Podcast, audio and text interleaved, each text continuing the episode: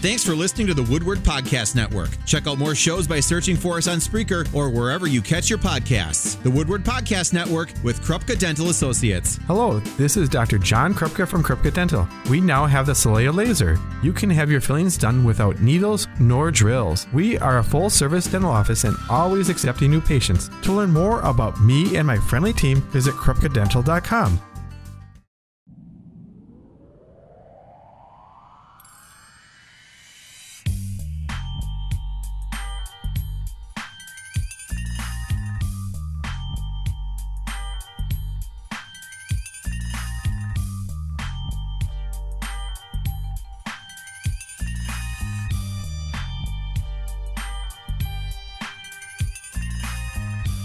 You're listening to Outside the Box with Ben Cominos here on WHBY. Outside the Box is brought to you by Hooper Law Office, providing a pathway to your legacy.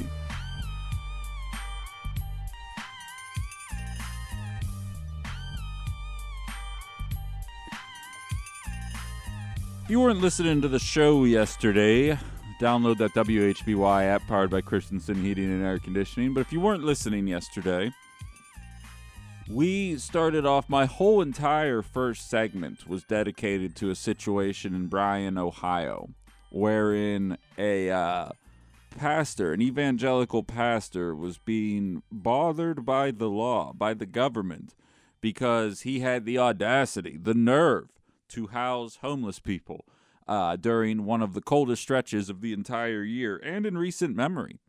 Um, which is just uh, I, I, I laid my thoughts out yesterday. We're not going to dive into them in any kind of extensive way today. If you listen to the show regularly, I'm sure you can assume I thought that was a garbage move.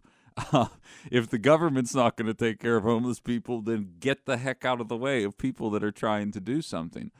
A second story made its way to me today that we're going to address just very briefly here. In Houston, there is a nonprofit group uh, as per an article in the Houston Chronicle called Food Not Bombs. You'll never guess what it's in relation to.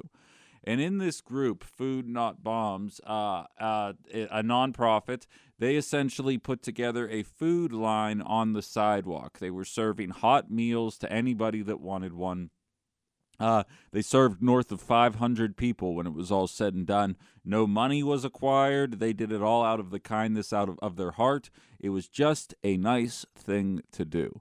Of course, the government and law enforcement got in the way a second time, shut them down, and the person who hosted that event is now also being tried in court. I don't understand. If the government's not going to do anything about it, that's fine. Then get out of the way of the people who do it, then. You guys know I'm not some kind of anti government uh, crazy person here, but I also do know when a government is behaving in ways that don't benefit the American people, I'm prepared to call them out immediately. This is now a second instance in 24 hours that I have come across that this is happening. This one has good news, though. This isn't as frustrating as yesterday's, which is always nice for me to find. This story's a couple weeks old, possibly even a couple months old at this point. We're at the point where trials are getting ready to get started to determine whether or not the person was found guilty. The trial should have already started, actually. And do you know why it hasn't started? Well, that is because people are refusing to take part in the juror as a juror when they hear the story, they will just outright say, This is absolutely ridiculous that this is even a case. How can you expect us to rule on this? What was the guy doing? Helping the homeless, and you expect us to find him guilty of something? There's absolutely no way that I can look at this and behave and, and, and look at this in some kind of impartial way. The fact that this is breaking some kind of law is laughable. Which, first of all, I respect the heck out of those people. Good for them for saying that. And it has subsequently delayed the trial from even starting, which I think is fantastic news. Now, at the risk of sounding like Big Brother here, I can tell what states and what cities people are downloading the apps in. I can't tell or downloading my show in. I can't tell how many people it is. I just know that it is happening in certain cities and states. And I do have a contingency of people that listen to the program that are from the Houston area, and I appreciate you guys for listening. Here's what I do know though as this goes on, because the case isn't going anywhere, right? Like this guy is still on the hook. Eventually, they're going to find a jury of 12 people, 12 heartless people who uh, are going to look at this impartially. So, anyone in Houston who might be listening to me right now, hear me loud and clear. Just lie. All right? Just, just lie about what it is that you're going to do on the jury. Pretend like you're going to go into it impartially. Then never consider any of the evidence to the contrary. Do your job to convince the other 11 jurors that nothing nefarious is going on here, and then become a real hero. The fact that it's delayed is great, but this person's still on the hook here, wondering whether or not he's going to have some massive fine or potentially even jail time for trying to do what our government, whether it's controlled by Republicans or Democrats, doesn't seem to find a capacity to do. Just lie. Just lie about it. Just just go to the jury selection pool and be like, "Oh yeah, homeless people, you know, you got to you got to follow the rules and then once you get there, do the right thing." That's all I'm going to say about it. But like, you know, just use some common sense here, okay? I we're all on the same page on this one, all right? No one's here is mad about this. This isn't why law enforcement has a job. We all know this. So just make it up. Just make it up. It is remarkable though how much the government's willing to get in our own way sometimes. It uh it's very jarring to me. I'm not a fan. Not a fan of these kind of laws. I don't understand what the benefit could possibly be, what the initial law could be in place for to prevent from happening. I don't understand any of that. All right, I digress though on to the story at hand. We're starting with school choice here, guys. Uh, real quick Reader's Digest version. You're listening to a public school kid. I went to college with private school kids. They very clearly outclassed me initially. I have an ability to learn, so as long as I know that I'm doing something incorrectly, I can adjust the course. Not everybody ha- has those, those capabilities, and I'm not judging anyone who isn't necessarily the best student or best test taker or anything like that. That's not what this is about. But I am here to say, before I give you any of the stats or numbers that are provided by this report, that I am a believer that private schools outperform call, uh, public schools. That's why they cost so much money to attend. The goal shouldn't be to facilitate public dollars going to those private institutions. It should be pumping public dollars into public institutions to try and close that difference as much as possible. Regular listeners of the show will know public schools when I was in in high school beat the five paragraph essay into your head. Go read an article of mine, even, let alone any article on WHBY, WBAY, any local news. You'll see a five paragraph format is not followed within, within news. So essentially, you are learning a style of writing that is completely irrelevant for college, let alone real life. I'll be the first one to acknowledge that. Public school needs to make changes, and private schools do outperform them. That was never up for debate, as far as I'm concerned, at least with classic private schools. There's a bunch of charters popping up pretending to be pri- like the exact same caliber as private schools. It's a little more hit or miss than it used to be, and I'll be the first one to admit that. But as a rule, I've never been here saying private schools don't outperform public schools. My belief has been we do not need to give tax subsidies to people that can already afford to send their children to private schools. That is where I draw the line in this scenario. Now, Wisconsin Institute of Law and Liberty, uh, very famously right wing. They will tell you they're nonpartisan, much like plenty of other nonpartisan groups will tell you they're nonpartisan and very clearly favor Democrats. I think that's just a line people use to to hide behind some cover. I see what I see.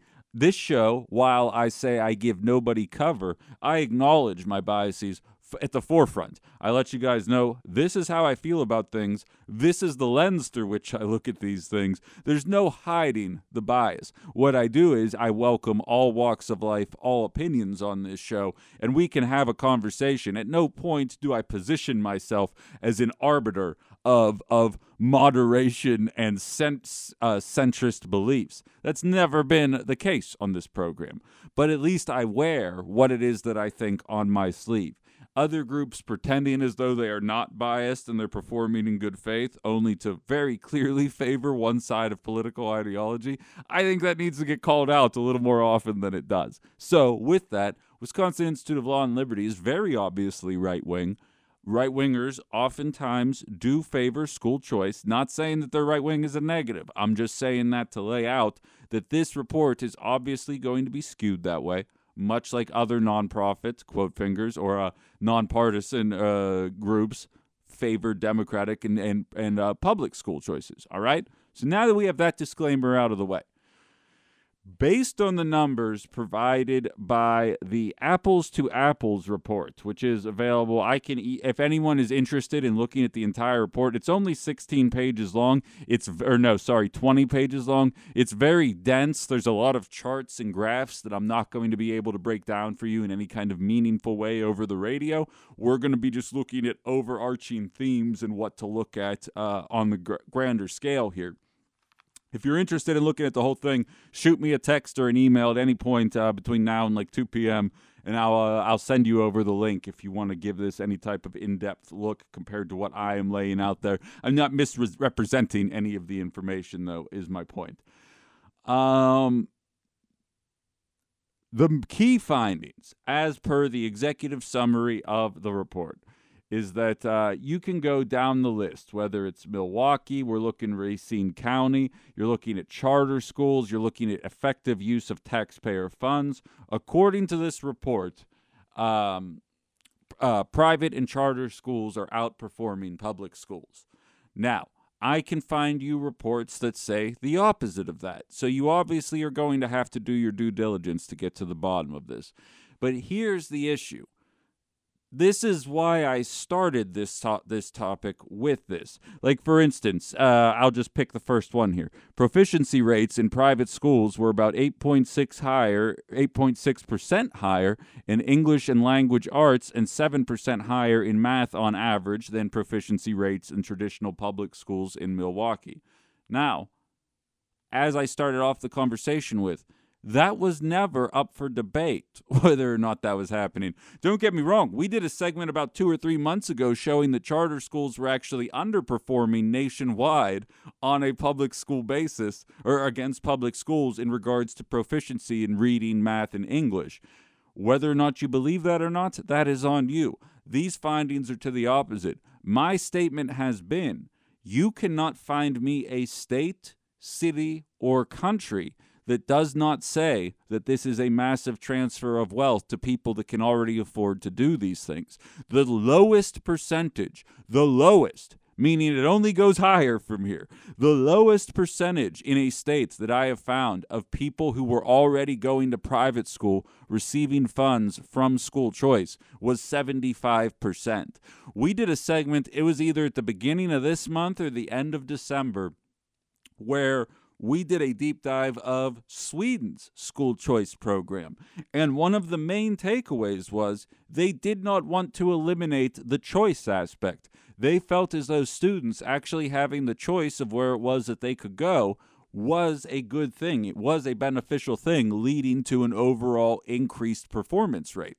What wasn't uh, what they didn't want to hang on to was the fact that overwhelmingly it was benefiting one class of people. It was very clearly skewed in one direction. This report deals with none of that. All it does is say private schools are outperforming public schools, which, again, if I were paying $10,000 a year as opposed to my taxes covering the school, I would sure as heck hope that my child were outperforming people in public schools. This is supposed to be a nice to have for people that can afford to do so. I take nothing away from people that want to put their children in the best position to succeed using the money it is that they earned. Outside of that, they do not need my money to improve their situation. Very clearly, they already have advantages. They already have an ability to find to network to find those career opportunities that maybe public school students don't already have. This report to me does not do the job that I believe Wisconsin Institute of Law and Liberty thinks that it's doing. To me, it only highlights the point further that we should be increasing the per capita spending of students that go to public schools to try and duplicate the performance rate that is going on in these private schools. Because, spoiler warnings, guys, if we increase the attendance of all of these schools, if we increase the number of private schools, eventually there's going to be an average again, right? There's going to be the good private schools and the bad private schools. That's ultimately where it's headed here. And schools just going to become a for uh, become a for-profit thing entirely. And then what you've done is you've created a caste system. It's because your parents were poor that you're going to go to the school that does not prepare you for life as well as the rich school does. You're then going to enter the workforce in a position that is weaker than those who were able to afford the nicer school going going forward, and the system is going to perpetuate. There very clearly are downsides to this process. And again, Arizona is the state with the lowest percentage of people who were already attending private school taking advantage of private school vouchers, and it was 75%. I've seen it go as high as 92% of the students benefiting were already going to private schools. So, presenting this as some type of means for people in public school to gain a leg up on in the name of tax dollars, that is just disingenuous. It is provably and demonstrably false. This entire report, this is 20 page of reporting with plenty of numbers, plenty of data, plenty of information to look at. None of it is actually addressing the key concern that so many people have about this about this program, and that is what is it that we are doing to benefit people that are born into a situation that is not as financially stable as wealthier children. The kids have nothing to do with any of this. They shouldn't be held accountable for anything. They shouldn't be punished for the situation they're born into. That is not what I'm advocating for. But what we are being told as the state of Wisconsin is yet just another form of trickle down dressed up in a way that makes it seem like, ah, oh, we're giving you your freedoms. You got your freedoms now that you're with us. Please laughable as far as I'm concerned. Again, it's called the Apples to Apples 2024 guide. I'd highly recommend giving it a look. If you disagree with my assessment of what it, of the information that's provided in here, I would love to hear what you have to say. 920-281-1150 or if you agree, 920-281-1150. I am not even though I am public schools. I'm a proud public school educated person. I'm not here. I won't blindly stump for it, but I'm also not hating on public school either. But my point is if there's a better way to do things, much like Sweden said, they love the choice element of what school choice means.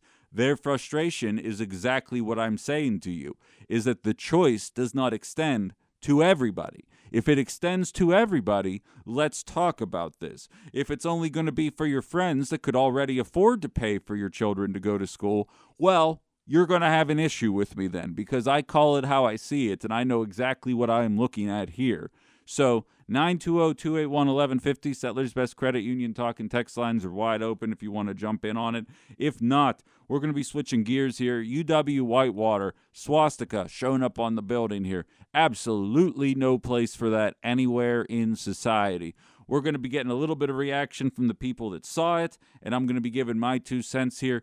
It's stuff like this that sets back the anti war movement, and I don't believe that it was good faith actors that were doing this. We're going to be jumping into plenty of details here right on the other side of the break. You're listening to Outside the Box with Ben Cominos here on WHBY.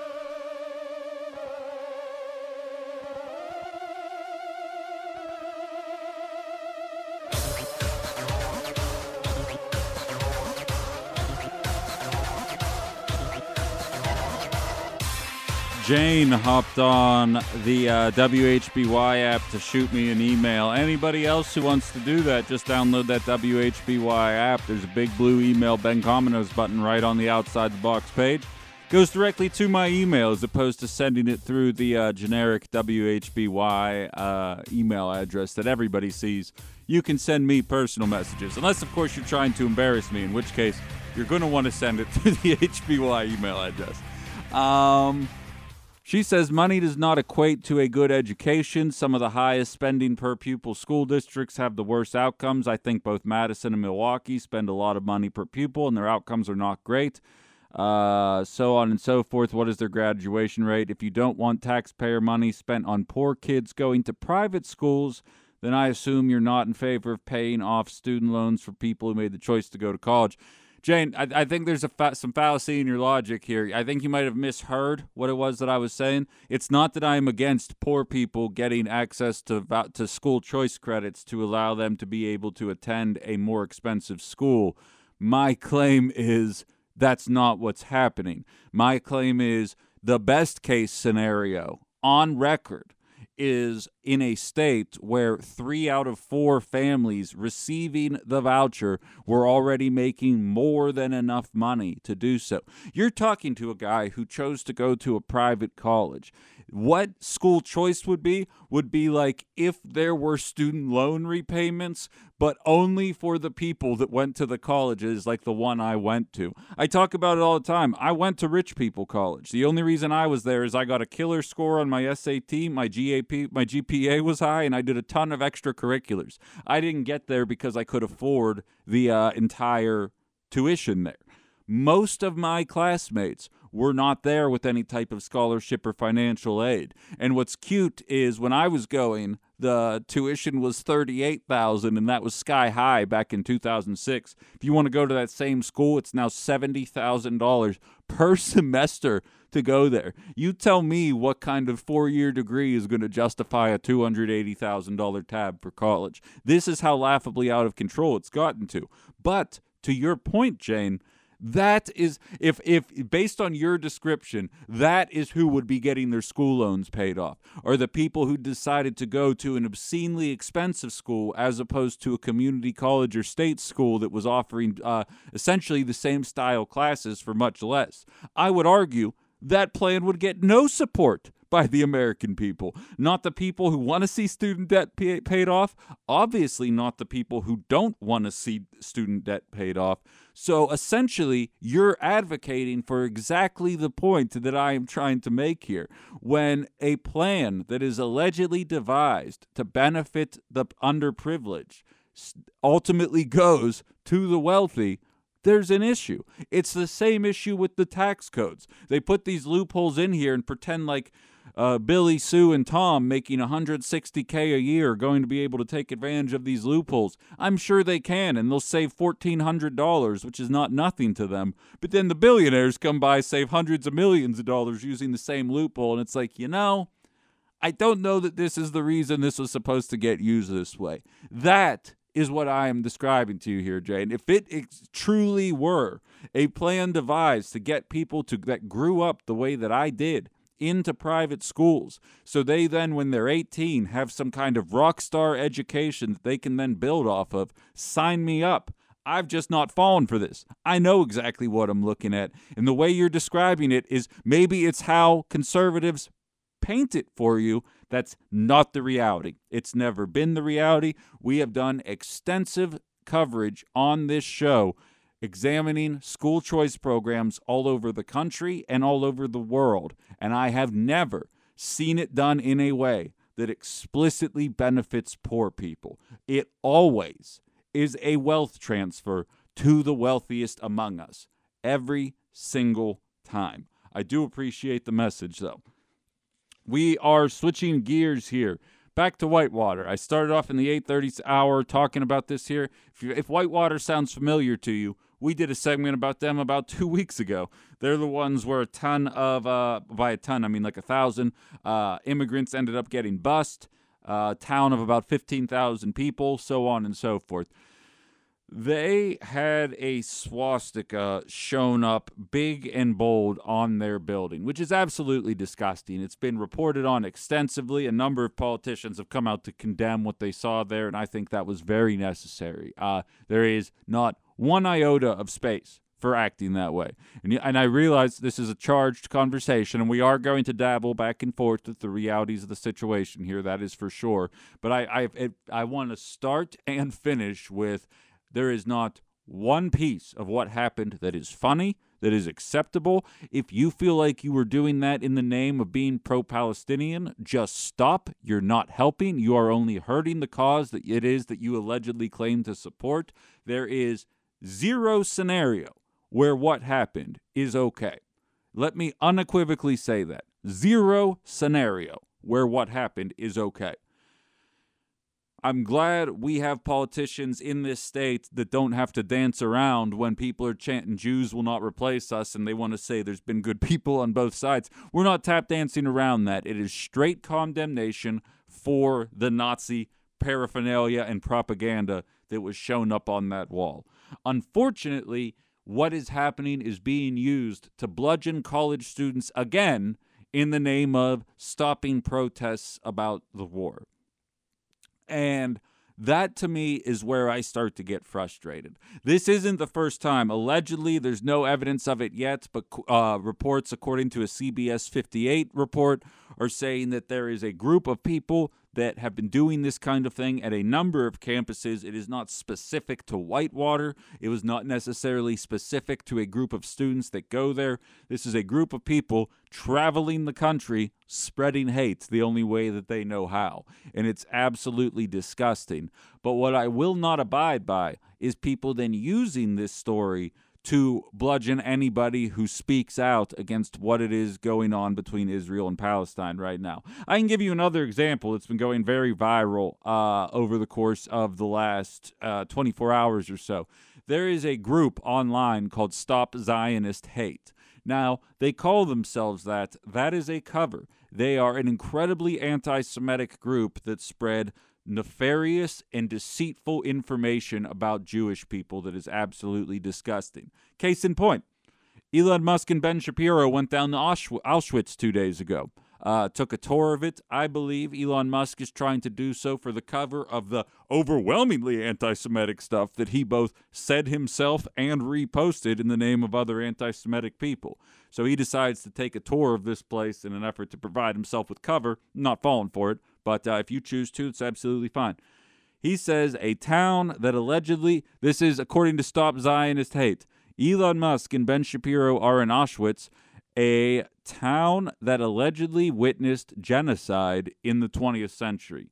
Allegedly witnessed genocide. There is no faster way to let me know as a human being what your ultimate motive is when you say this kind of garbage. You cannot allow these kind of people to co-opt the conversation here. You can be frustrated about the situation in Gaza, much like this particular host is, as I watch that situation degrade into an awful place. But when you see that this is transpiring in Whitewater, Wisconsin, at UW Whitewater, it feels so close to home, and we need to stick together, call this garbage out, call it what it is intentionally intentional misinformation and hate designed to separate us as opposed to us coalescing around a common goal here. But you're seeing these kind of bad actors pop up and it's such a shame to see it happen in our state I'm not I'm not claiming that there was anything that could have been done. I am not blaming UW Whitewater for what happened. At the end of the day, this could have been eight people that had access to a projector or whatever technology they used to get that swastika up on the side of the building. What I do want to highlight, though, is this is not indicative of an entire protest movement. This is not indicative of an entire group of people. You need to be cognizant of what's going on here because it's stuff like this that is disgusting, has no place in society, but also most certainly is not representative of everybody who is sad, frustrated, or angry about the situation the people of Palestine are going through today.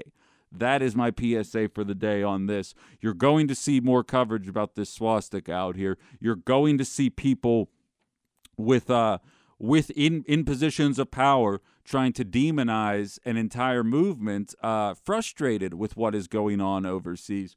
Do not allow that to happen. Look at it through common sense lenses here. Call out the overt and obvious hate when you see it but do not superimpose that hate onto people that are just anti war, not anti Semitic. We have a call coming through the Settlers Best Credit Union talking text lines. Hello, you're on Outside the Box.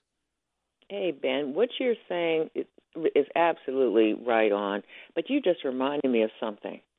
Remember the umbrella man during the Black Lives Matter protest who started the um he started kicking the window in at the like an auto place?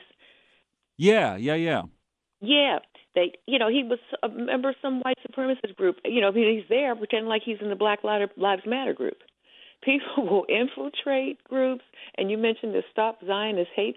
These people are despicable.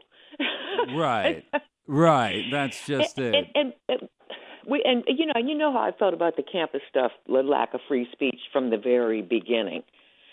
So for this, these kinds of things to continue, to, to, know, uh, words are one thing, actions are another that I detest. But I have to tell you something that happened at Columbia the other yeah, day. what's up? They used two identified IDF soldiers who live in the United States sprayed these protesters with skunk spray. Several of them are in the hospital. But this is stuff that they use over in Israel against Palestinians.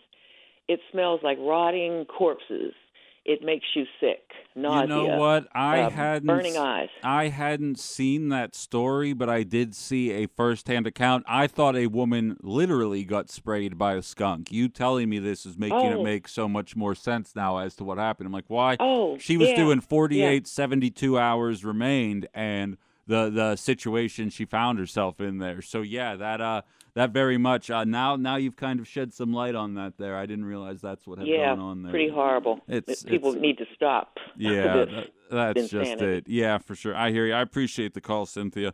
And that's just it. Now you're seeing it happen in a town of fifteen thousand people. Which, let's be real. Let's be real. The mainstream will run with it. Oh, these small rural towns. Of course, you're going to see that kind of stuff. We're not going to let that kind of narrative develop here. We're going to call it the way we see it. Stick together. Do not blindly hate. Very important here. We got to get to break. Abortion when we come back. There comes a time, and I'll say this again on the other side, when the experts need to be treated like experts.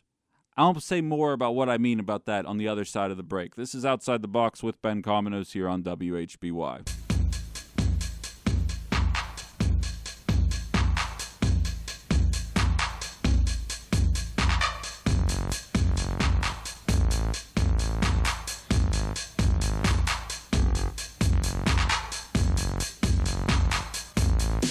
We're back to Outside the Box here on WHBY. Um, yesterday, we did a segment about the potential of a 14 week abortion ban, or not, not ban, what should I say here? Limit. Like, you can no longer get an abortion after the 14th week of conception uh, being instituted here in Wisconsin. Republicans, legislative Republicans, want to put it to a referendum. Uh, liberals are saying, nah. uh, and back and forth we go uh, on, on that conversation there.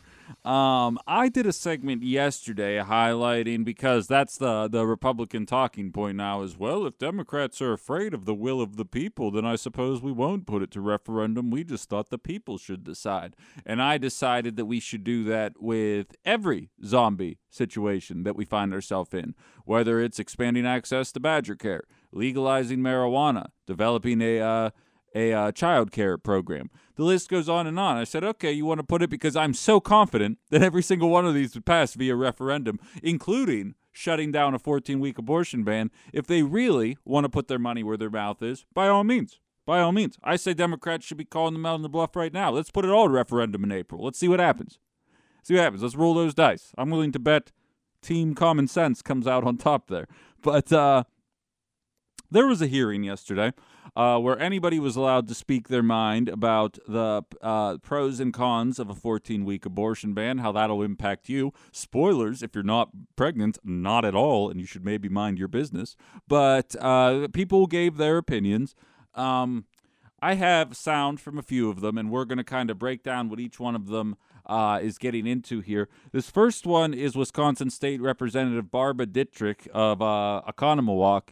Uh, she is asking questions of a med school student. So she is not a doctor just yet. Although, for any of you that have med students in your life, I would argue that you know that they know probably a lot more about medicine than me or you or anybody who doesn't have any type of medical uh, experience whatsoever. And keep in mind, you're listening to a guy who was pre med in college. I took organic chemistry one and two. I took all the physics classes. I took all the biology classes and physiology classes. I have a cursory understanding of the anatomy and a couple of things that can go awry within the body. I most certainly am not an expert on the matter, and I will be the first one to acknowledge that when these kind of conversations arise. But that's just it. I acknowledge it.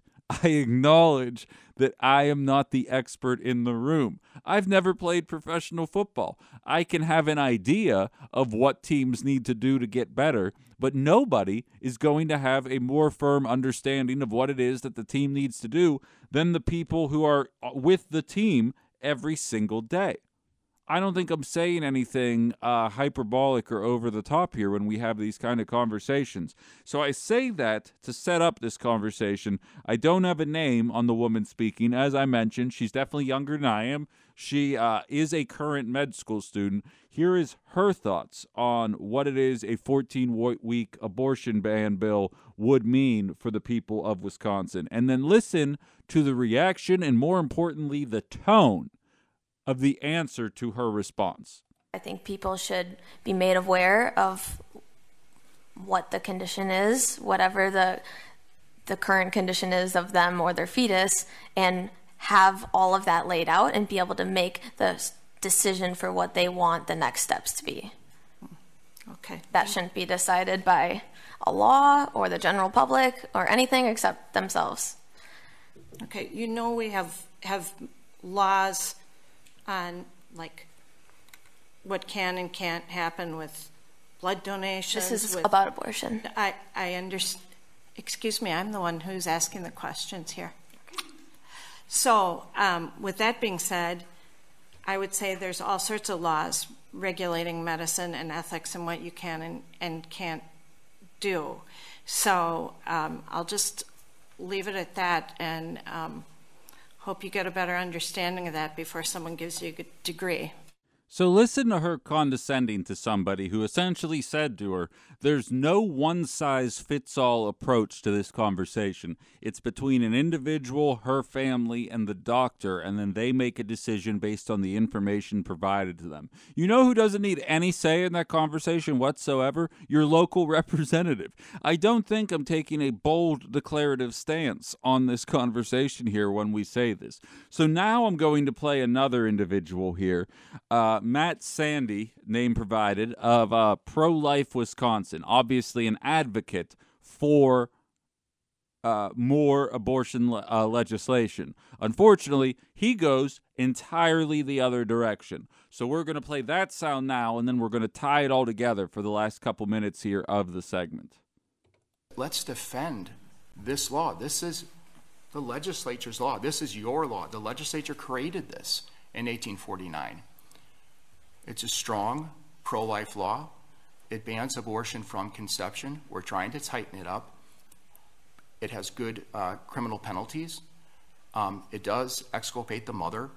Um, this is what we should be strongly defending. And again, I'll, I'll say that um, putting this bill forward um, does signal the, the legislature's doubts about its lawfulness. And I don't think that's a good message to send. I think all of us should be standing strong um, to defend this law and um, await the Supreme Court's ultimate decision. So, I do plenty of abortion segments on this show, and I take pride in the fact that there aren't a whole lot of people who look like me. This dude looks like me, and he says some pretty dumb stuff. there's there's not a lot of people who look like me who talk like I do.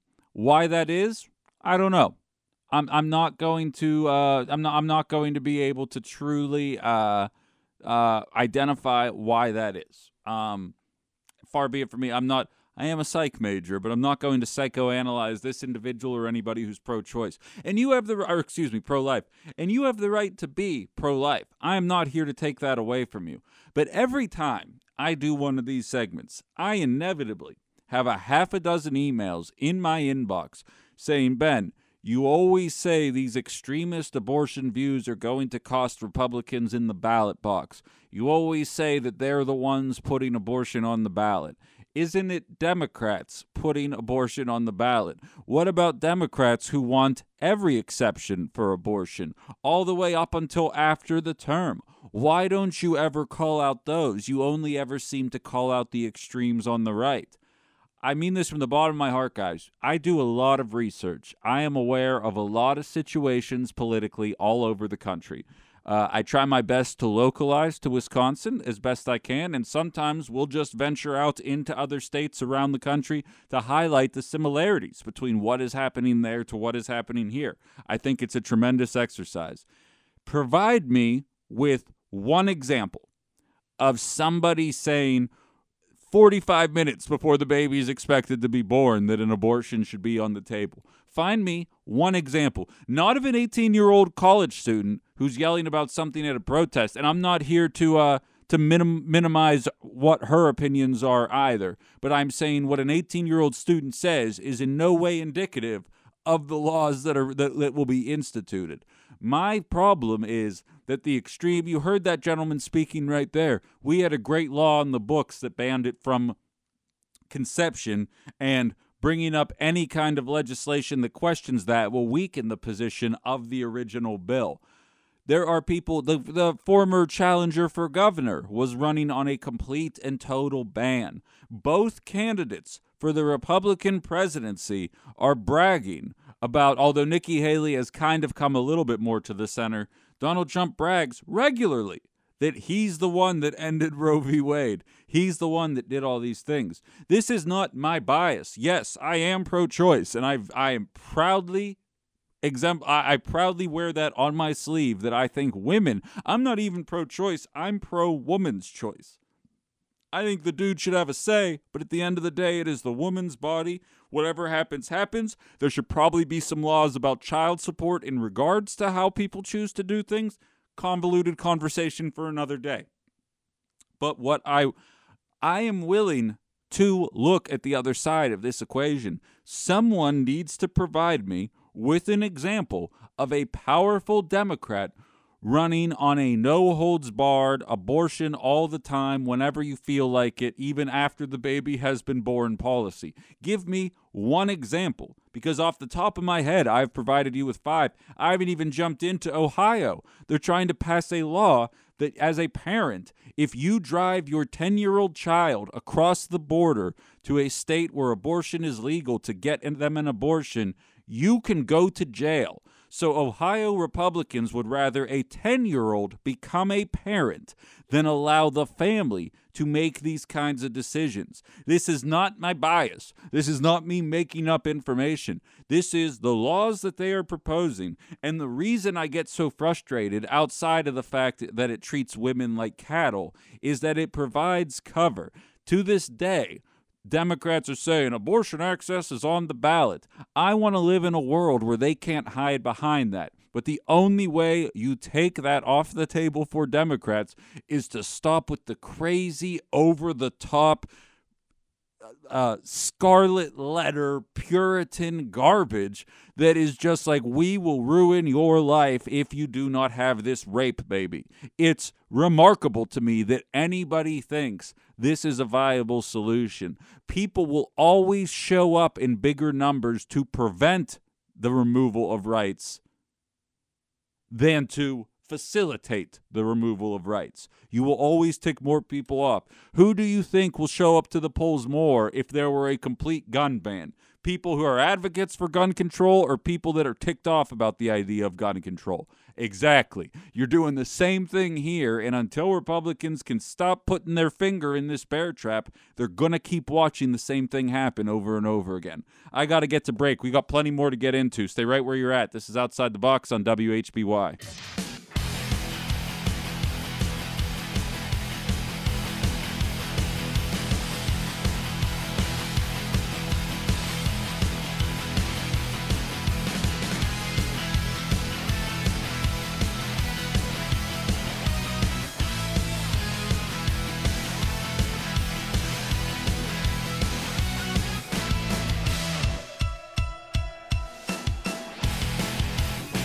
And we're back to Outside the Box with Ben Cominos here on WHBY. Outside the Box is brought to you by Hooper Law Office, providing a pathway to your legacy. Jam packed first hour that looks like it's going to spill a little bit into this hour here. Then we will get to what the next segment's about here. I got a text message from Sue saying the government has no business being involved in personal matters. I would totally agree. She went on to tell me someone told her that they want young men at age 14 to have mandatory vasectomies only to be reversed when they are over 25 and prove they are financially and socially responsible. And I said, ah, great. Now I'm going to dwell on that comment for the next 24 hours because I won't lie. I'm not going to say it. I'm not going to say it. Um, all right. Uh, I also received an email from a gentleman. He says, My wife and I moved to the Valley in the mid 90s. Six kids, we put them in a private school. We, by no means, were wealthy, and we sacrificed greatly in order to make that happen. You're making a huge assumption that wealthy families are the ones putting their kids in private schools. My concern is why should I have to use a bulk of my property taxes to pay for local public school district and then also have to dip into my personal finances to pay for the kids to go to private school? Because you're choosing to put them in private school. That's the difference. You're choosing to do that. It's not that somebody's making you do this; it's that you reflected. And I'm not judging you for making it. And I'll be fair. Uh, like I, I, re- I recognize parochial schools are a thing, and more often than not, the teachers at parochial schools are making way less than any of the teachers at any of the other kind of schools we're talking about here. I recognize that uh, you can't paint with a broad brush in any regard, but the fact remains overwhelmingly that this is a transfer of wealth to wealthy people. And if you did grind to get your six kids through an through a private institution like that, right on. Much like myself, I chose to pay $38,000 a year as opposed to $22,000 per year, be- just so that when I told people the name of the college I went to in Western PA, they'd all go, oh wow it's a really good school and then that's essentially what my double payment on my school got me you know what i mean there weren't any real benefits i do not think that i am any more or less prepared to do this job than I would have been had I gone to a different college. You know what I mean? Maybe it provided me with some different insights because I got to see how the other half lives. Uh, there was a very high population of LGBTQ individuals on my campus, which has lent itself to me being much more comfortable around people that don't necessarily identify the same way I do. There might be intangible moments of growth that I have experienced as a result of going there. But from the actual financial uh, standpoint, do I truly feel like I benefited from going there? Not really, but it was my decision. And yeah, because I am a little bit of a BA, I paid off that massive student loan debt in about five years upon graduation.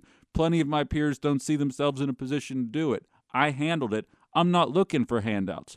I took care of my business.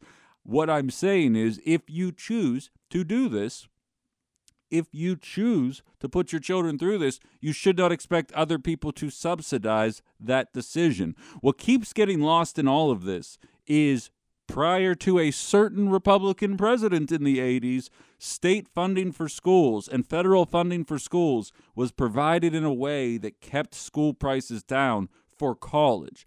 Those were rolled back. All people are looking for now is the capacity to get it back to the position that it used to be in with the use of federal dollars. If you choose to put your kids in private school because you think that gives them a better chance to excel and you can't afford it, right on. But people should not be subsidizing your decisions when you have a viable option to educate your children right in front of you. If you choose to go a different route, that's on you. We've got a call coming through the Settlers Best Credit Union talking text lines. Hello, you're on Outside the Box. Hey, Ben. What's up, Jim? Back, Jim, back, back to the abortion rights. Yeah, what's up, man? One thing I've never, one thing I've never understood: if a woman is 12 weeks pregnant and dies by other means than self-inflicted, in other words, murder or a drunk driver or whatever, that person is charged with a double homicide. But you can have an abortion and not be charged with anything. Yeah, I'll be. I'll be honest. I find it strange. I find the first half of your sentence strange more so than the second. Um, I, I, I can't I can't reconcile that in my head, Jim. I'll be real with you. I, I don't necessarily know that I buy into the idea that you should be tried for double homicide, but I do recognize that what you're saying is accurate for lack of a, for lack of a better term. I don't get it. Part of me thinks it was instituted in a way to convince us that we should be thinking more along the lines of what you're thinking there. Uh, I, have got nothing. To, there, there's no justification behind what you said. I can tell you that much for sure. I've always wondered how we can be double sided. Exactly. Yeah, you seems like you get dinged from your perspective on the negative end of both sides there, and it is definitely uh, is is definitely peculiar to say the least, and definitely some good food for thought. I appreciate the call. Thanks. Thank you. We got another texter, first time texter. I wish I had one of those those horns like fam fam fam fam. First time texter. Uh, Trump should be happy about Roe v. Wade, not because of the case itself, but because it gave power back to the states. Too much federal overreach and everything. Uh, so First off, I do agree with you uh, from fe- uh, federal overreach perspective. I understand why that is viewed as a negative. It can be positive. I, I can think of situations on both sides of that spectrum, though.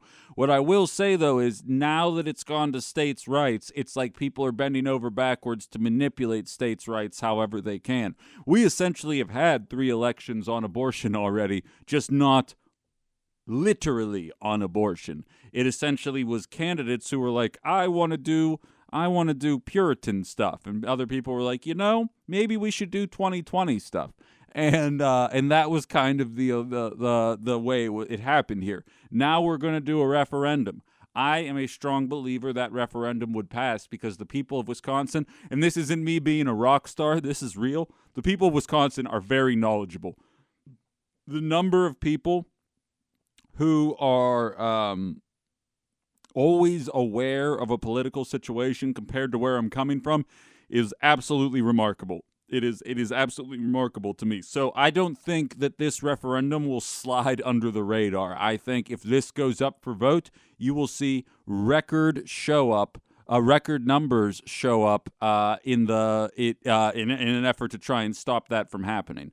Um, so I do get where you're coming from here. I'm not the biggest federal overreach guy either, but at the same time, I am an advocate for some federal programs as long as they are instituted the right way. Look, and I don't have your name here, so I'm just going to call you listener. I apologize for the informal way you and I are interacting here. I do believe government can provide a number of solutions to the problems that it is we face. I don't believe this government will provide solutions to the problems that we face. And I don't mean a Joe Biden government because I don't think Republicans have the answer either. But I'm saying the current slate of people that we have have made it very clear they are here for their stock portfolios and themselves and not for benefiting society. I do get what you're saying there. Uh, Craig said something about boomer stuff. Okay, so I do want to jump into the uh, conversation here about. Um, I'm not going to do a full segment about this, but I did want to highlight this. And even I wish, Jim, I hope you're still listening right now because this one's for you, bud. Because I get made fun of from time to time for doing some sky is falling nonsense every time I talk about deepfakes, technology getting beyond a point where we are able to uh, really tell what is real and what is fake, and so many other issues uh, that are arising as deepfake technology becomes more prevalent. I, on YouTube, have probably watched three dozen videos of Joe Biden and Donald Trump fighting over which Zelda game is the best one because these are arguments that my friends and I had in the 90s when I was 10 years old. Clearly, someone my age with a capacity to do deepfakes put these together, and it's very funny hearing Biden and Trump talk the way we used to in the 90s. So, like, there is a fun side to it, don't get me wrong. But for those of you saying, Ben, stop with the sky is falling stuff, I think we're way ahead of this. If you are not familiar yet, the New Hampshire primary is today. Most Democrats really don't care because Joe Biden is clearly going to get the nomination, A, because he's the incumbent, and B, because the DNC and media networks have done everything they can to pretend like there aren't other people running for the position. Um, Joe Biden did not enter himself into the New Hampshire primary. The DNC bent over backwards to try and find a way. They went as far as filing a cease and desist letter to the New Hampshire Democrats saying, do not do this primary. That's why you're seeing this write in campaign start to happen now, and they want to make sure that Joe Biden gets over 50. There very conceivably is a chance that he will lose, not because he's not the most popular candidate there, because physically you have to write his name in as opposed to actually voting for him on the ballot because the national DNC did not think that this primary was happening. So, without further ado, here's a call from Joe Biden. Or is it? We know the value of voting Democratic when our votes count. It's important that you save your vote for the November election. We'll need your help in electing Democrats up and down the ticket. Voting this Tuesday only enables the Republicans in their quest to elect Donald Trump again. Your vote makes a difference in November, not this Tuesday. If you would like to be removed from future calls, please press 2. That wasn't Joe Biden. What you heard right there was a deep fake. What he was telling you was do not vote uh, today in the New Hampshire primary. Now, this will not impact Joe Biden's presidency whatsoever. Um, there, there, there's no worries about this.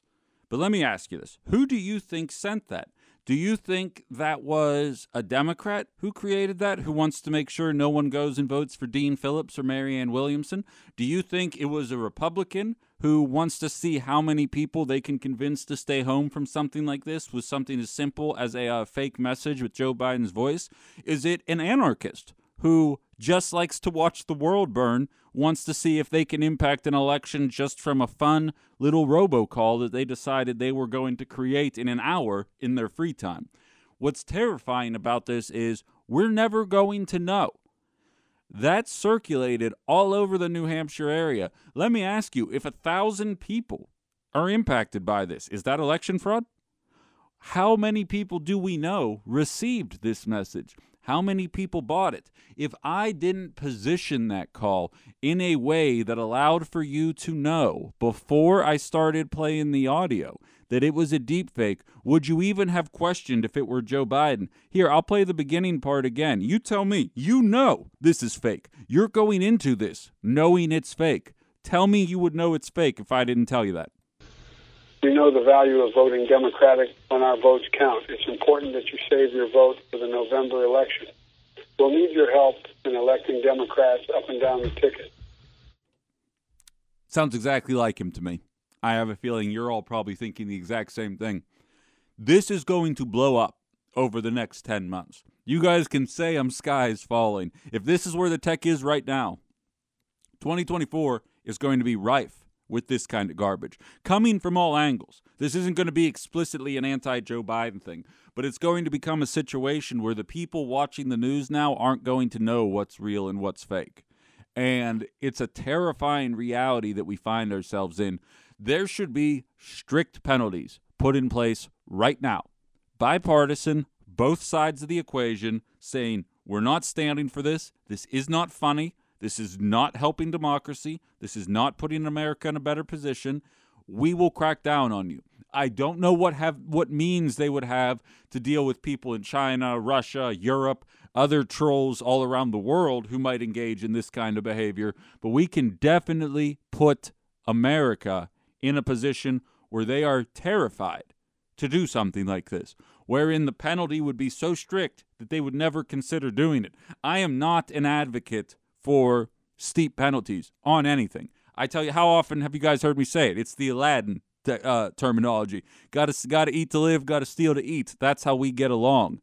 I totally uh, understand what it is that uh, uh why people commit crimes like thievery or grand theft auto or things like that. I understand it. I'm not I'm not saying I condone it. I'm not saying I advocate for it, but I can at least understand how we get there. This is just sowing the seeds of chaos. No one is going to need to do this in an effort to make sure that their family has food that evening. You know what I mean? There isn't going to be that kind of situation. There is only one intention with this kind of stuff. That is to throw people off. That is to create an aura of distrust around everyone. I promise you, Trump and Biden are going to do plenty to make you not trust them. They already have, and I promise it's going to continue as time goes on. They are two of the least likable candidates in presidential history. It should say something about our presidential process that no one likes either of these people, and they're going to be our two candidates. But the fact remains, we should not be adding to that confusion. And I'm telling you guys, something is going to hit. You're going to see a major news network fall for something, and that's going to be the final tipping point. People already don't trust the media. That's only going to get worse. Uh, Steve says with uh, with AI voice generation, anything is possible, and it's really easy to create someone else's voice saying something to your own benefit. I absolutely believe this is a Republican thing. It, I, I, hear what you're saying, Craig, or uh, excuse me, Steve, but uh, I guess my only pushback would be to what end? You, are you implying that this is a this is a, a dry run for what could happen later? Because to me, the Democrats have already tried multiple times to try and stop the New Hampshire primary from happening because they're the pro democracy party. And I wouldn't put it past someone. They're trying to organize a, uh, a, uh, a movement right now to have Joe Biden as a write in name. Uh, what's funny is, is that there's a counter movement to have ceasefire as a write in name. I'm really hoping ceasefire wins the election tonight, if you want me to be perfectly honest. But I don't know that I buy into the uh, the Republican logic here. I know that both sides are guilty of subterfuge, um, but that's just me, though. Uh, all right, with that. We have one final full segment here, and I have two stories that I'm willing to bet I can find a way to tie in together uh, you're beginning to hear that um, uh, you're hearing on mainstream networks that populism is the way of the future. A thing that one popular show in uh, Appleton, Wisconsin has been saying for the better part of a year and a half. That the populist movement is what is going to be necessary to win elections going forward. Is Donald Trump corrupt? Yeah, obviously. Are most high ranking politicians corrupt? Yeah, obviously. No one cares. We ignore the controversies when it's on our team, and we highlight them to no end when it is on the other team. What people care about is today. They care about the economy. They care about right now. Democrats telling their voters, shut up, things are working, you're just too stupid to understand it, is exactly how they will lose in 2024. Some people are catching on to that. You're hearing the narrative take shape in the mainstream, and now a bill has been proposed by the Biden administration to attack exactly what I have been saying for the last 18 months. Is it because they're listening? Who knows? We'll dive into the specifics of that bill Plus, we have an update from Shawn Fain, the person who led the union strike for the UAW for the Big Three. Tremendous news as far as I'm concerned, although it does put me in a precarious situation. We're going to try and tie both of these stories for our last full segment of Outside the Box today. Uh, Haley uh, Tenpes is not in. Nancy Mickey will be filling in. So, the final segment, we will be chatting with her a little bit about what she has coming up on the program. Still plenty more to get to here in this last half hour outside the box right here on WHBY.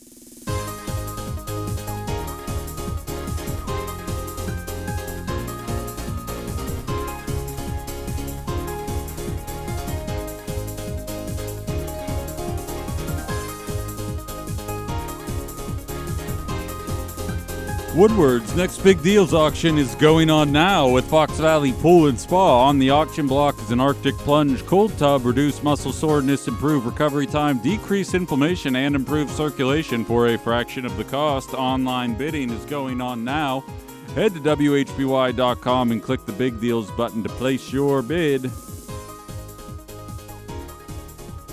Fun, fun, fun all around. Our new mystery texter from last segment was Dice Shaking Lamar, a regular uh, uh, interactor on Leo and Balky's show over on WSCO from 1 to 3. Shout out to you for joining the program here. Told him I was going to shout him out on the show. You know, I really don't talk about it enough, but every Tuesday at 1 uh, at 140, I do a segment with Leo and Balky over on the show technically it's about sports, but very rarely is it ever about sports. We're going to, at some point today, get in a debate about whether or not Die Hard four and five are actually diehards. They're not spoilers. They're not, uh, and I can I can make a very good case for that. Uh, it's a very fun segment. I love doing it with those guys. If uh, you haven't started listening, you should. Again, it's every Tuesday at 1:40. We go for about 20 minutes talking Packers, Bucks, Brewers, and whatever might be crossing our mind at that time. The one thing that never comes up is politics. It's a very uh, it's a very uh, light-hearted segment that I enjoy doing, and I appreciate that they have carved out some time for me on a regular basis to go ahead and do that. I uh, I uh, I don't know why, but they did it nevertheless. All right, so we're gonna try and cram a whole bunch of information into this one here. So, as I mentioned before the break, we are looking at a shift towards populism as the election moves forward here. Uh, I would argue that the shift toward populism has been going on since 2016. Hell, I'd even argue maybe 2010 with the Tea Party movement. I do not necessarily agree with every iteration of what populism has taken, but I do agree with the message. The system is broken.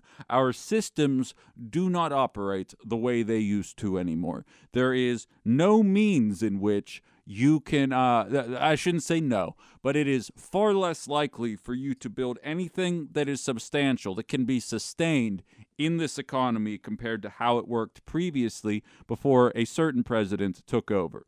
Um, with that i would like to uh, highlight that as you guys know i'm a big corporate greed guy. I don't know if you knew this about me but i can highlight a number of different stats, throw them in front of your face, showing you exactly how wealth inequality has been allowed to progress across this country in a way that has absolutely handicapped the middle class. We did a segment yesterday $2.5 trillion, trillion with a T, per year for the last 40 years have been transferred from the bottom 99% to the 1%. To put those numbers into perspective for you, that is $1,000 per weekly paycheck. That is $1,000 roughly. I'm I'm estimating. It's actually it's a little less than that. It's roughly $1,000 per weekly paycheck. I do segments on this show highlighting that two thirds of Americans cannot afford a surprise $600 payment. And I'm saying that one extra paycheck, had the system been allowed to continue along the exact path it was on, would be able to cover those expenses. We talk about childcare being provided by the government because it's a $12,000 cost. You would still have 40 more weeks of $1,000 extra per week had these things not been allowed to happen. We talk about run amok school costs. You can go down the list. The reason people like me have been forced into a position where we are looking for some kind of government solutions to these problems is because the government is who allowed us to get here. That is both Republican and Democrat. Hashtag uniparty, hashtag open your eyes. So, with that, Joe Biden has had has put together a piece of legislation called uh, that is called together to combat corporate greed and end outrageous CEO pay. Did I say Joe Biden? I meant Bernie Sanders. My bad. Probably should have won in 2020. Bernie Sanders put together a bill here that addresses exactly what it is that we have been talking about on this show for a while now. Allow me to put it into perspective for you here. No one on this program is advocating that it is a an intense skill to work in fast food. I worked in fast food. It's hard work. Work during a lunch or dinner rush when you have some clown yelling at you about how long it's taking when you haven't stopped moving for the last 3 hours and you'll snap. And there are certain elements to working in fast food that if you haven't, you have no idea. You're speaking out of your butt you couldn't possibly comprehend what it's like. I'm talking to you from firsthand experience. I'm not claiming that there are artisans working at McDonald's, Wendy's, and Burger King. But I'm also saying if you put 40 hours in, you should be able to sustain a life as a result of the profits that you are generating there. To that point, a typical McDonald's worker would have to work 1,200 years to earn one year's salary for the McDonald's CEO for what he was paid in 2022. In the 1970s, a point that I have highlighted multiple times on this show, but I'm going to read directly from the report or from the bill here to kind of highlight what it is. In the 1970s, CEOs of successful U.S. corporations received roughly 20 to 30 times the average pay of their company's middle class workers. The number I always use is from 1978, it was 36 to 1. 36 to 1 was CEO pay to employee pay. Anyone listening who thinks CEOs cannot survive making 36 times what their workers are making, then how in the hell do you expect the workers to survive? That is a question you're going to need to reconcile with yourself. Today, in Joe Biden's America, the largest 350 U.S. publicly owned firms make close to 344 times what their average worker is making. So, in an effort to combat this, Bernie Sanders and a slew of other representatives, all Democrat, of course. Uh, Bernie Sanders from Vermont, Elizabeth Warren from Massachusetts, Ed Markey from Massachusetts, Chris Van Hollen from Maryland, Barbara Lee from California, Rashida Tlaib from Michigan, introduced the Tax Excessive CEO Pay Act to take on corporate greed by raising taxes of companies who pay their top executives more than 50 times what the average uh, worker is making.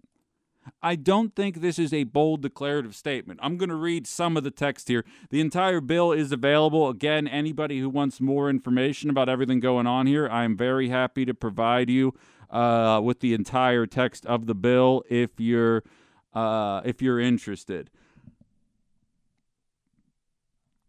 I got a text here from Chris. I'll get to that in a second here, Chris. Let me, I don't want to lose my train of thought here. Okay.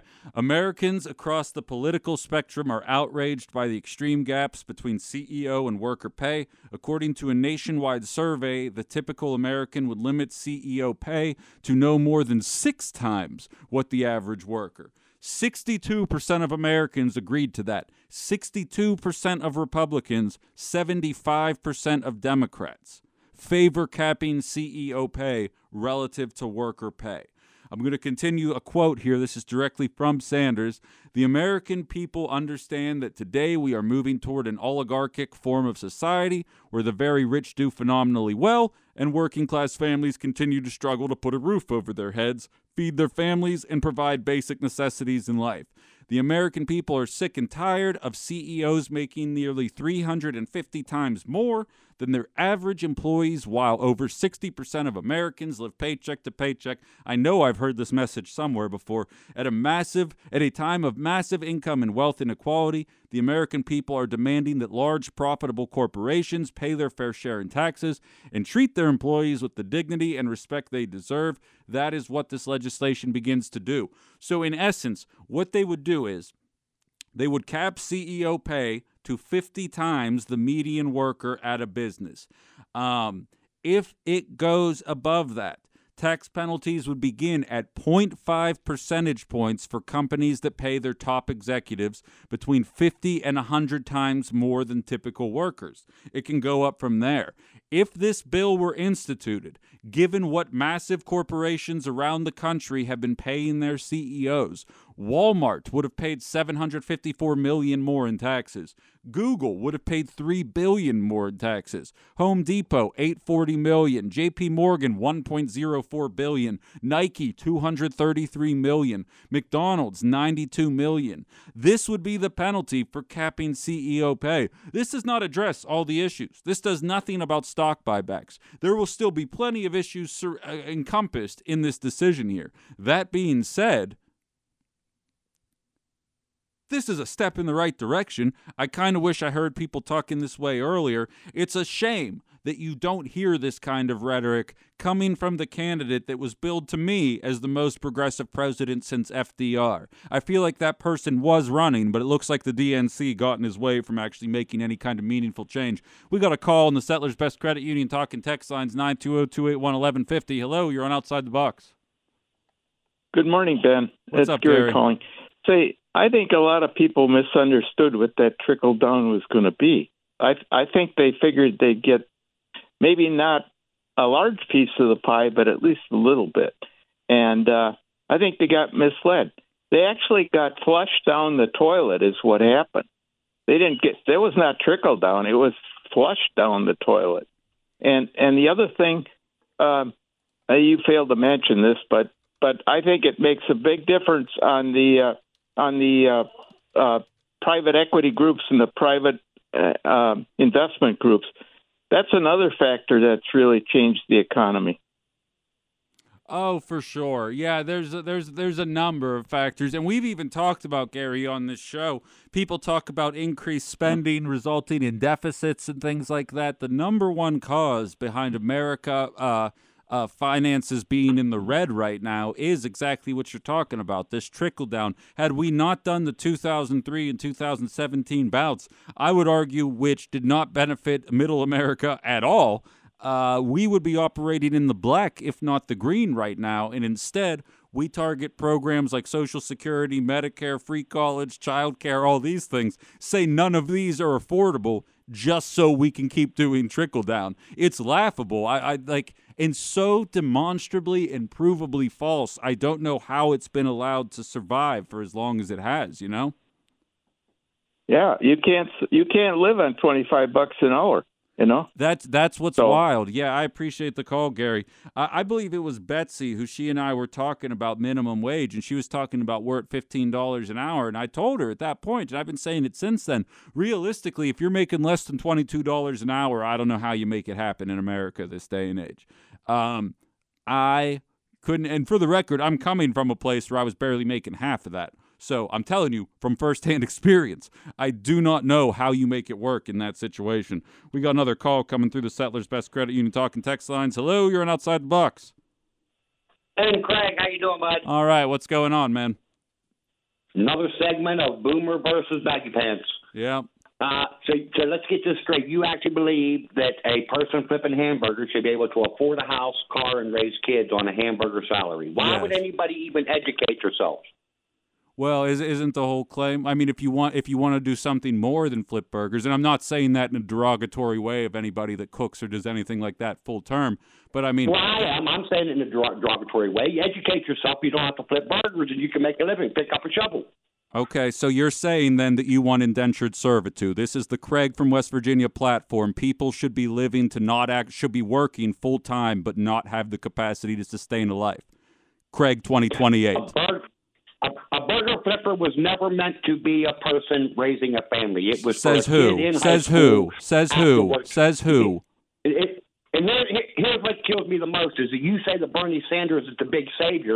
As I told you 10,000 times, he passed one bill in 30 years, and, and Vermont is the fifth highest insurance in the nation. He can't even fix the insurance in Vermont, yet you think he can fix it across the country. So, your game plan here, Craig, is to call the show of the guy who says Democrats and Republicans are two sides of the same coin, blatantly servicing their wealthy overlords. And your comeback to that is the one guy who has been proposing bills that spits in the face of that ideology that can't get anything passed.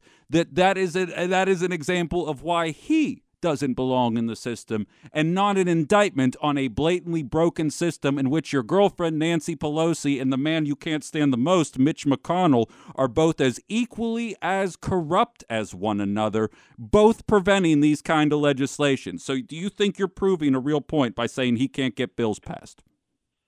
Listen, you, as I told you, it's 75 times in, in, in, text messages. You are doing exactly what Donald Trump does, and you. Okay. Yeah, that's enough of that. All right. So that's just it. He doesn't want to deal in reality. And so, to that point, now that Craig wasted his call, it was perfect timing. We only have a couple minutes left here. I didn't expect the call to go as fast as it was. But again, just to highlight, this is a 0.5% penalty on anybody paying their CEOs more than 50 times what their employees are making.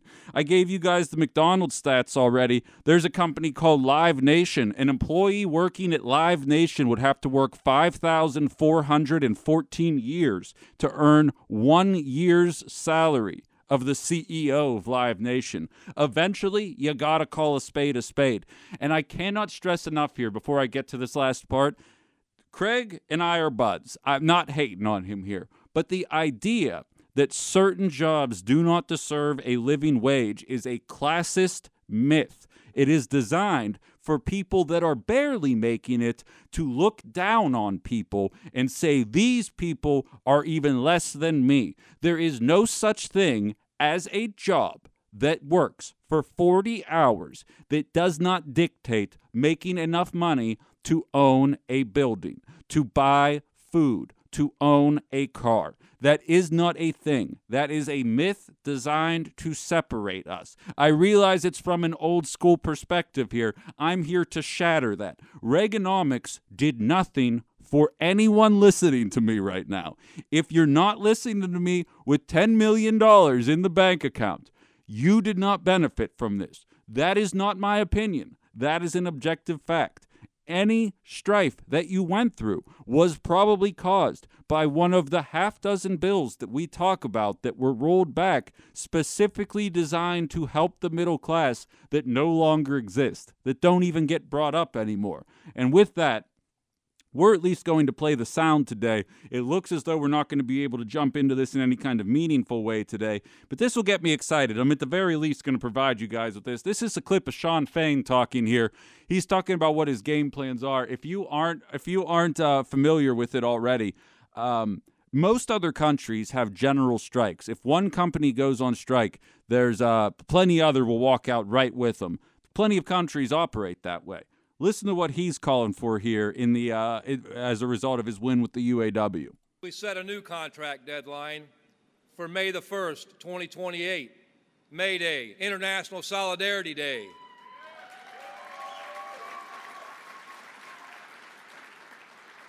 We did this for two reasons. I've always thought in my walk as a union rep that September was the worst time in the world to be going out on strike because sales start lagging when we get into the winter months.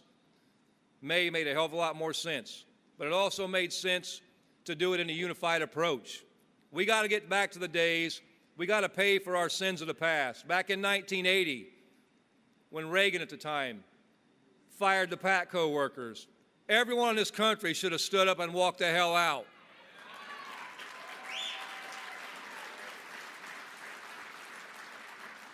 We missed the opportunity then, but we're not going to miss it in 2028. That's the plan. We want a general strike. We want everybody walking out, just like they do in other countries.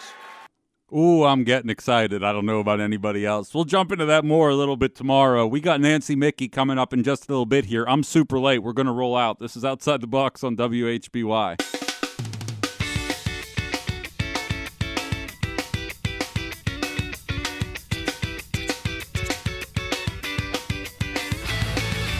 All right, and we're back for one final segment of Outside the Box with Ben Cominos here on WHBY. Uh, Chris hopped on the text side and said, just tuned in, but I'm not voting this election because your vote doesn't matter. A lot of people feel that way, man. I do think voting is important, but it's worth getting to. Brian says, wow, full on meltdown from Craig. Nationwide full on walkout. Oh, the powers that be would be terrified. And Jeff popped on. The day we get to the point as a society where we no longer look down on people who are busting their humps working to prepare the food we eat in the best way possible, progress will have been made. I cannot agree any more with what you just said right there. I definitely appreciate the sentiment and the outreach, guys. Always good to hear from you as the show rolls on. Feel free to email me after the show wraps up. Download that WHBY at by Christensen Heating and Air Conditioning. With that, Nancy Mickey on the uh, on the other side of the table from me. What's going on, Nancy? Do I have to talk in that fast Yeah, exactly. Yeah, right. See, most people have to use like an audio editor to, to squeeze the, the little little thing at the end there, but I can just do it if you really need me to there. Yeah, I used to do a lot of PSAs, and you know now they speed it up for you that you're doing the commercial. Yeah. But I used to do it where you had to do it really fast. Oh, really? yeah. You see, I wouldn't have survived in that era because I uh, I trip over my words way too often. The amount of uh, uh, people anticipate me getting stuck on my words on the show. that that's part of the charm, I suppose. How's life? I haven't seen you in a while. Life is good. Life Yeah. is good. Was great holidays. It's been a good month and lots of stuff going on. Yeah. know, So it's been good. Yeah, fantastic stuff there. I'll tell you what, uh, I'm not great at time management. So why don't we start with the show and then I will go from there. And you know the fact that, that you're hearing my voice, I'm guest hosting today for Haley for Focus Fox Valley, and she's got a full show lined up. We're going to have lots of fun, great guests. Jeff Ruffing is going to be on uh, from Ruffing Automotive. We're going to be talking about weather and safety, and boy, that's really appropriate right now. And then in the 11:30 um, segment, we're going to be talking about the Forget Me Not Fund, which is um, a very interesting coalition in Brown County, and we're going to be talking about two of the people that are on their board and how they're trying to make uh, the whole Brown County area more dementia friendly. And at noon, we're going to be talking with Greg Thompson, who is the event organizer of American English. That's the MAC Fund Benefit Concert fun, fun concert. They are a Beatles band, Oh. and it's great. And and Greg has been organizing this for over 20 years, and it's his brainchild. It's his it's his thing, and so he's joining us, and he's going to be talking about that. And then we're going to wrap up the show for the last segment, talking with our friends at Christine Ann Domestic Abuse Programs. They have their Men Who Cook event coming up. It is a lot of fun. Our own Jonathan Kraus is one of the men who cook. I'm tagging along. Oh, are you? I've never cooked. Are you helping him cook? Yeah, nope, nope. I'm just I'm a pretty face and I'm the hands. I help hand the plates out. Okay, Yeah. well that'll be fun. I- it's a great event. I'm very excited to be a part of it. Uh, BJ DeGroat made the joke, and I will second it now on the air. He said, "Be ready for about 15 minutes of conversation with every plate that is handed out." And I was like, "Yeah, no, I uh, I can definitely I stand by that statement. That almost certainly will be the situation. But sounds like a great event. Definitely a great cause. Very excited to be a yeah, part of it. it's their big fundraiser of the year, and they do it upright. And it's a, a, a great way for folks to try lots of different things. The um, the amount of food You and the variety is lost me again. wonderful. I lost you. you lost me again. oh, that's right. Oh, sorry. Yes, Oh, gee, I knew that about I you. was so excited. I was so excited, and now now I'm just uh, completely turned off by the situation. Oh, Yeah, we again. all know that Yeah. trying new foods is maybe not Ben's favorite thing. Um, you know, I, I, I want to go back to something else you have going in the 12 o'clock hour there. You know, one of the first events I ever did with my coworkers, they invited me out. I don't remember the name of the band, but it was another, it might be the same one, but it was a Beatles cover band. They did it for an entire show at the PAC. It's a packed room. People were so into it. People, when you do it right, and you would just uh, write on a sheet of paper, "I want to see this song," and there were people doing these obscure ones. They were coming out of the blue. They would just play whatever you wanted. So people really get into that. So it yeah, sounds fun. the Beatles are fun. Everybody loves the Beatles. Oh, they Old, young, transcend, in yes. between. We all know the words. It's a great night. And Greg talks about the fact that people love to get up and dance in the aisles. They just don't like it. Some people don't like it if you dance in front of the band, but it is it's a fun event. And and for a wonderful cause. Yes, exactly. I absolutely love the sound of that. There, when I first started learning to play bass, that's I got that as a gift. It was a book of all the bass lines of, of the Beatles, so I can play just about every single one of them. There you go. Just because of that book. But uh, yeah, it made me fall in love. That's Nancy Mickey. She'll be on in just like four minutes. So thanks a lot, Nancy. Thank you, Ben. All right, good stuff. And that's going to do it for the show today. As you heard me saying in a very fast manner just a moment ago, make sure you download the WHBY app powered by Christensen Heating and Air Conditioning. All you got to do is search WHBY in Google Play or the App Store. Covered a lot of ground today. Didn't even get to squeeze all of it in. We'll do it again tomorrow. This is Outside the Box with Ben Cominos here on WHBY. Hello, it is Ryan, and I was on a flight the other day playing one of my favorite social spin slot games on chumbacasino.com. I looked over the person sitting next to me, and you know what they were doing?